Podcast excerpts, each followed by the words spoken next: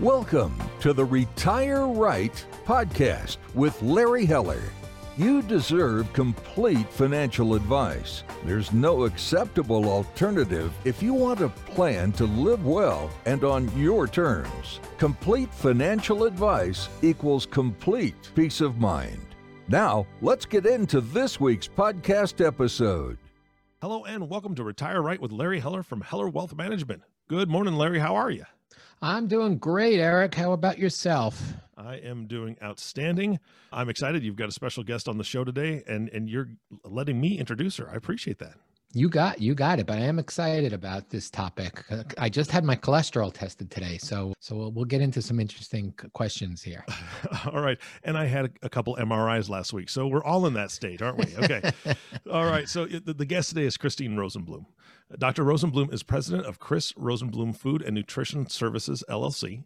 She enjoys working with a variety of food and nutrition partners to synthesize nutrition research, literature, and develop communications for health professionals and consumers.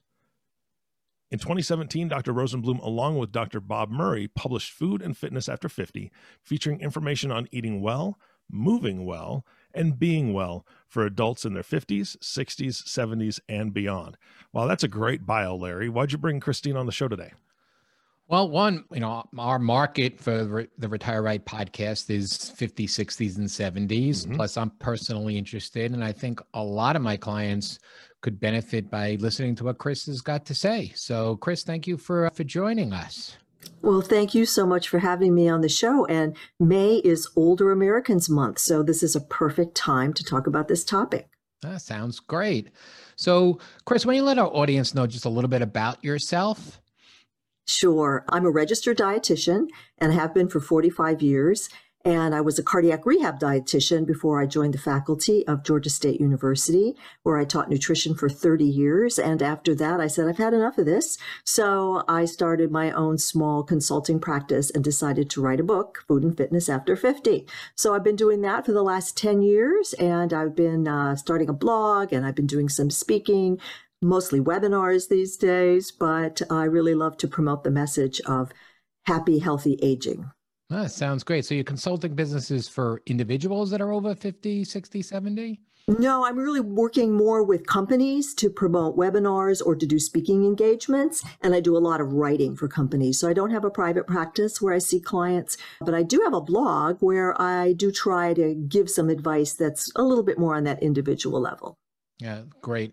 and I think this is real important for for our audience. So, why don't we start with kind of our, the diet and what is the best diet do you think for those that are over age 50? You know, that's one of the questions I get asked the most. And I always say that there isn't one best diet, but there are lots of goods. So I think it really depends on the individual and what they really like to eat. And there are four principles that I think are most important. And the first is that I think as we get older, we need all of the nutrients. We need carbohydrate, we need protein, we need healthy fats. So we shouldn't be shying away from that. I don't believe in a, a low fat or a low carb or a keto diet. I think we need all of those nutrients. We also have to pick foods that have more nutrients or what we call nutrient rich foods because as we get older our need for calories or energy decreases but our need for nutrients stays the same or increases. So we have less room in our diet for a lot of junk food.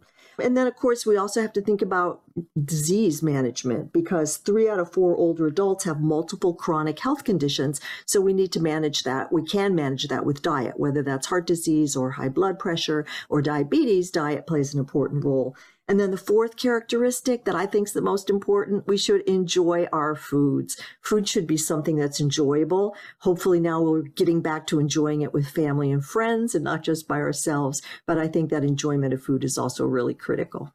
Yeah, absolutely. If you can put a diet together that you enjoy, it's not like you're really dieting. It's kind of just, a, I guess, a way of eating and a way of life. Absolutely. And, and, you know, some people follow more of a Mediterranean diet. Some people follow more of a pattern of a, a flexitarian, not quite vegetarian, but, you know, more of a plant based diet. And so I think it just really depends on what you like and what you enjoy. You know, we talk so much about sustainability in the food systems, but your diet has to be sustainable too. So that's why I'm not a fan of these extreme diet plans or the cleanses or the fasting. You can't stick with that. So you might as well find something that's more sustainable and enjoyable. Yeah, and there's so many things that I guess people don't know, and I don't know. Like I always looked when I'm shopping and I look at the ingredients, and I want didn't want something that was high in fat, so I always looked for something that was lower in fat. And but my girlfriend pointed out that it's really not the fat. The fat sometimes good. It's really looking at the sugar versus yeah. the fat. So, can you talk about that for a second? Yeah, I think that's a great point. I mean, I think I mentioned healthy fats, you know, so fats that like the olive oil type fats or canola oil fats or fish oils, the, the fats that are in salmon, you know, those are the healthy fats. And sometimes when food manufacturers lower the fat intake, they have to put something back in, and it's usually the sugars. So, I think looking for added sugars are, are something that's important. But the other thing I, I'd say with looking at food labels is the portion size is what's probably most important because a lot of times people say, oh, this only has one gram of sugar. But then you look at the portion size. If you're eating four of those as a portion, you're probably getting more calories and sugar than you think. So I, you know, I think it's better to try to to to find out where your the sugars come from in your diet and reduce those as much as you can. But then I also wouldn't worry too much about fruit. I hear people say, "Oh, I can't eat fruit; it's high in sugar." Well, fruit's a naturally occurring sugar, so naturally occurring sugars that you might find in fruit or dried fruit or fresh fruit or even things like dairy. Dairy can have some carbohydrates, but those are naturally occurring sugars. It's all that added sugar we want to stay away from. I'm glad you said that because uh, again, I had that conversation because I like my my strawberries and my oatmeal for for breakfast, and I know has more sugar or even a glass of orange juice. So you're saying that's that's okay. Don't worry about the sugar in in, in those type of of um, fruits. Absolutely. I think that those are the kinds of naturally occurring sugars that are fine. And they're also really nutrient rich.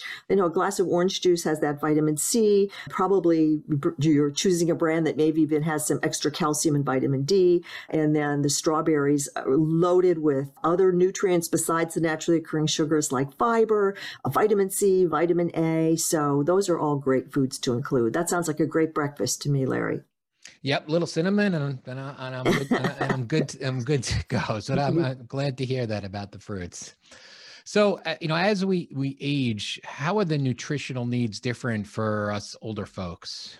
Well, I think the big thing is that idea of we need less calories because our metabolic rate declines. And, you know, we're not just talking about older folks. This really starts at about the age of 40. 40 is really when aging starts to take its toll on some of our body systems. So we need less calories and it's a gradual decrease. But what I find is that people try to eat the same as they did when they were younger and they have this weight creep, one or two pounds a year. And one or two pounds a year doesn't sound bad until 20 years later, then you got 40 extra pounds on you. So I think that idea of trying to really be careful about the amount of calories that you consume every day. And the best way to do that is really watch portions, try to eat for hunger and not so much for the pleasure aspect. Although, you know, eating for pleasure is fine, but looking at what you're eating and how much you're eating and kind of trying to, to scale back a little bit and monitor your weight so you don't see that weight gain. And then the other thing that happens as we get older is we need more protein in our diets. And so our muscles are a little bit more resistant to the dietary protein that we eat. So we need a little bit more at every meal. So I try to get people to think about how much protein they're consuming and when they're consuming it. It's good to have it spread throughout the day, some at breakfast, some at lunch, some at dinner. Hmm. So, you know, you, you, mentioned about having less calories. Mm-hmm. Uh, I, I, don't think most of us really even know how to figure out how many calories we're we're taking in each mm-hmm. day from all the food. Is that something we should be doing?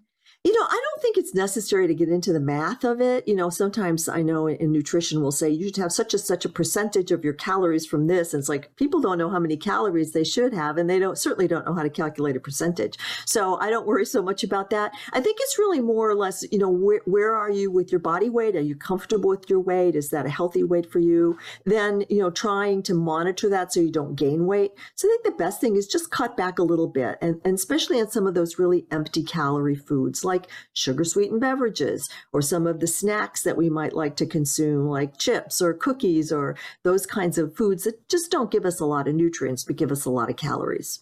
Hmm, interesting. So let, us switch gears and let's talk a little bit about exercise. Mm-hmm. What kind of exercise should we should we be doing as we age? Well, we should start, it should really start again. This is uh, early because uh, we start losing muscle mass about the age of 40. And between the ages of 20 and 90, we can lose more than 50% of our muscle mass. And so there's such an emphasis right now on maintaining our muscle mass as we get older, because that's going to help us in so many aspects of, of what we like to talk about as functional fitness. You know, we want to be able to play with our grandkids. We want to be able to still be active and garden and walk up and down stairs and stay in our own home. So I'm not expecting anybody who's 75 or 80, you know, to be uh, Mr. or Miss Universe, but we need to be, be able to maintain that muscle mass. So the strength training is so important. And it doesn't have to mean going to the gym and pumping a lot of iron. It can be little things like the hand weights. It can be TheraBands or exercise bands. Everything, anything you can do for a little whole body workout to keep your leg muscle strong, your upper body strong, so that you can remain in your own home and hopefully prevent some falls. So, how often do you think they should be doing? You should be doing the strength strength training. You should be doing that about twice a week. Ideal would be to do two sessions of strength training twice a week. You know, better than nothing is maybe just if you're doing that on the weekends, do a little strength training. But we need to be start doing a little bit of that every day if, if you can. But ideally, two good full body workout sessions of strength training. And of course, you know, the aerobics is still important too. We want people to to walk or, or jog or cycle or swim or do things that, that keep gets their heart rate up, gets the heart pumping and their lungs working. So all of those are, are important too. And you know, there's even a third part I would add, and that's that idea of balance, coordination, agility things we don't think about when we're kids. You know, we run around and, and jump and play, but as we get older, it gets harder to do those things. So I think doing something like Tai Chi or yoga or something where you're doing some stretching and balance work is really important too. I'm glad you said that. So, because it make me feel a little bit better. So, I've got two of those three things down personally. I guess during the pandemic, I bought a Peloton, which oh, I which I love, and now I just bought a bicycle for mm-hmm. outside, which I love even more. And I and I play golf and I play tennis, but I I hate working out, but I guess doing the strength training twice a week. I'm doing some yoga, yoga classes sprinkled in for the first time um, via Peloton, but I guess this, the, the strength training sprinkled in twice a week. I think I can handle maybe that twice yeah. a week. I'll start with once a week, but yeah, but that's all good to know. I mean, there's so many of, you know, our clients or our, or our peers and, you know, they're busy and they're busy with yeah. life. And as they get older, it's, it's tougher, but at the, the more that you the more that you do this i guess the more you're going to be able to enjoy i mean i'd love to i'm still playing singles tennis and mm-hmm. i'd love to be able to continue to play single tennis as I age. And I know a lot of my peers are not playing singles anymore. They're only playing doubles. So, yeah. Uh, so the more that you can do some of these things, I guess the more you're going to be able to enjoy, especially after you do retire and you have more time on your hands. Absolutely. And you know, your your your name of your business is Heller Wealth Management. And if you don't have your health, it's hard to enjoy your wealth. So you really want to work on both of those aspects.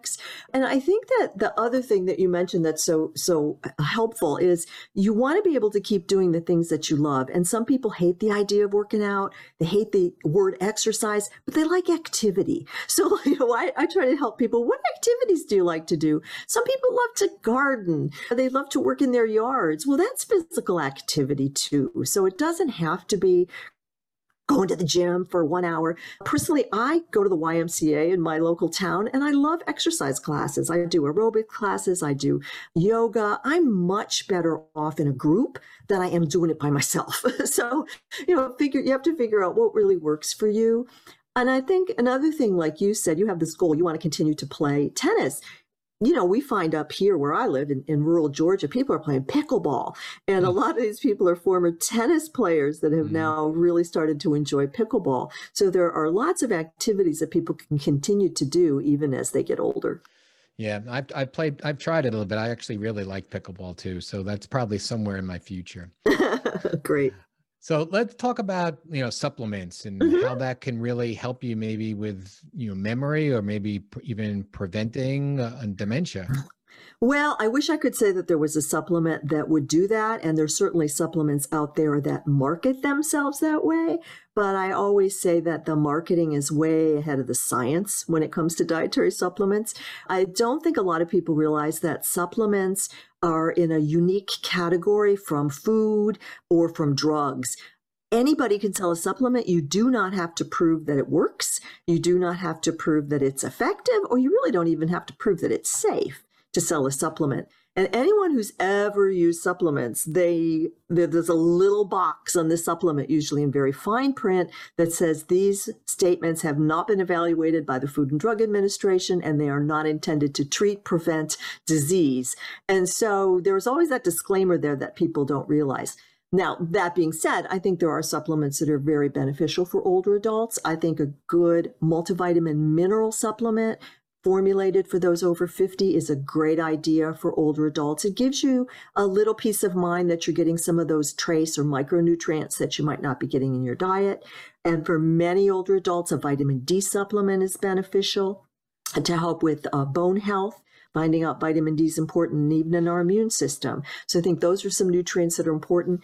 And maybe even the omega 3 fish oils, because a lot of people don't eat fatty fish. If you don't eat salmon or you don't eat trout, you're not going to get some of those oils that you need. So a fish oil supplement might be good for your diet.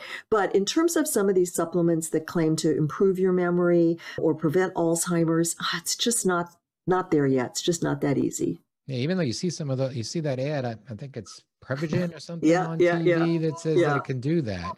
Yeah.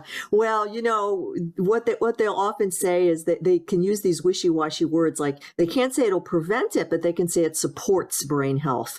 And so they, they get away with it that way. Another thing that that supplement in particular has been been called on the carpet for is that their research study that they tout, they didn't find anything significant, but then they went back and did what we, in research we call a post hoc analysis. And another way to, to look at that is, you know, we used to say in, in the university, if you torture torture the data long enough, they confess.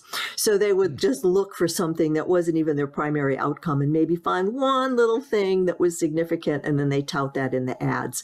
But I would not, I would not recommend, and I would certainly wouldn't purchase any of those supplements right now that are claiming to prevent Alzheimer's.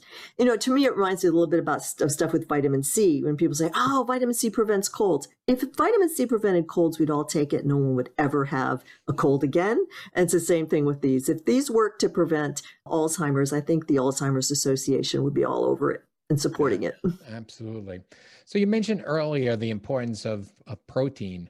Mm-hmm. So, you know, do you, do you think we need protein shakes or protein powders as we get older?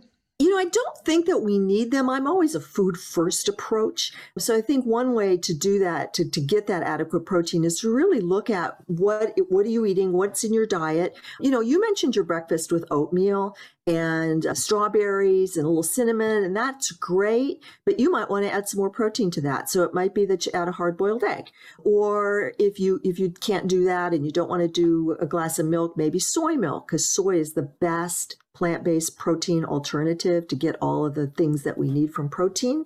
Or you might stir in a tablespoon of peanut butter. There's something to get that protein content up a little bit.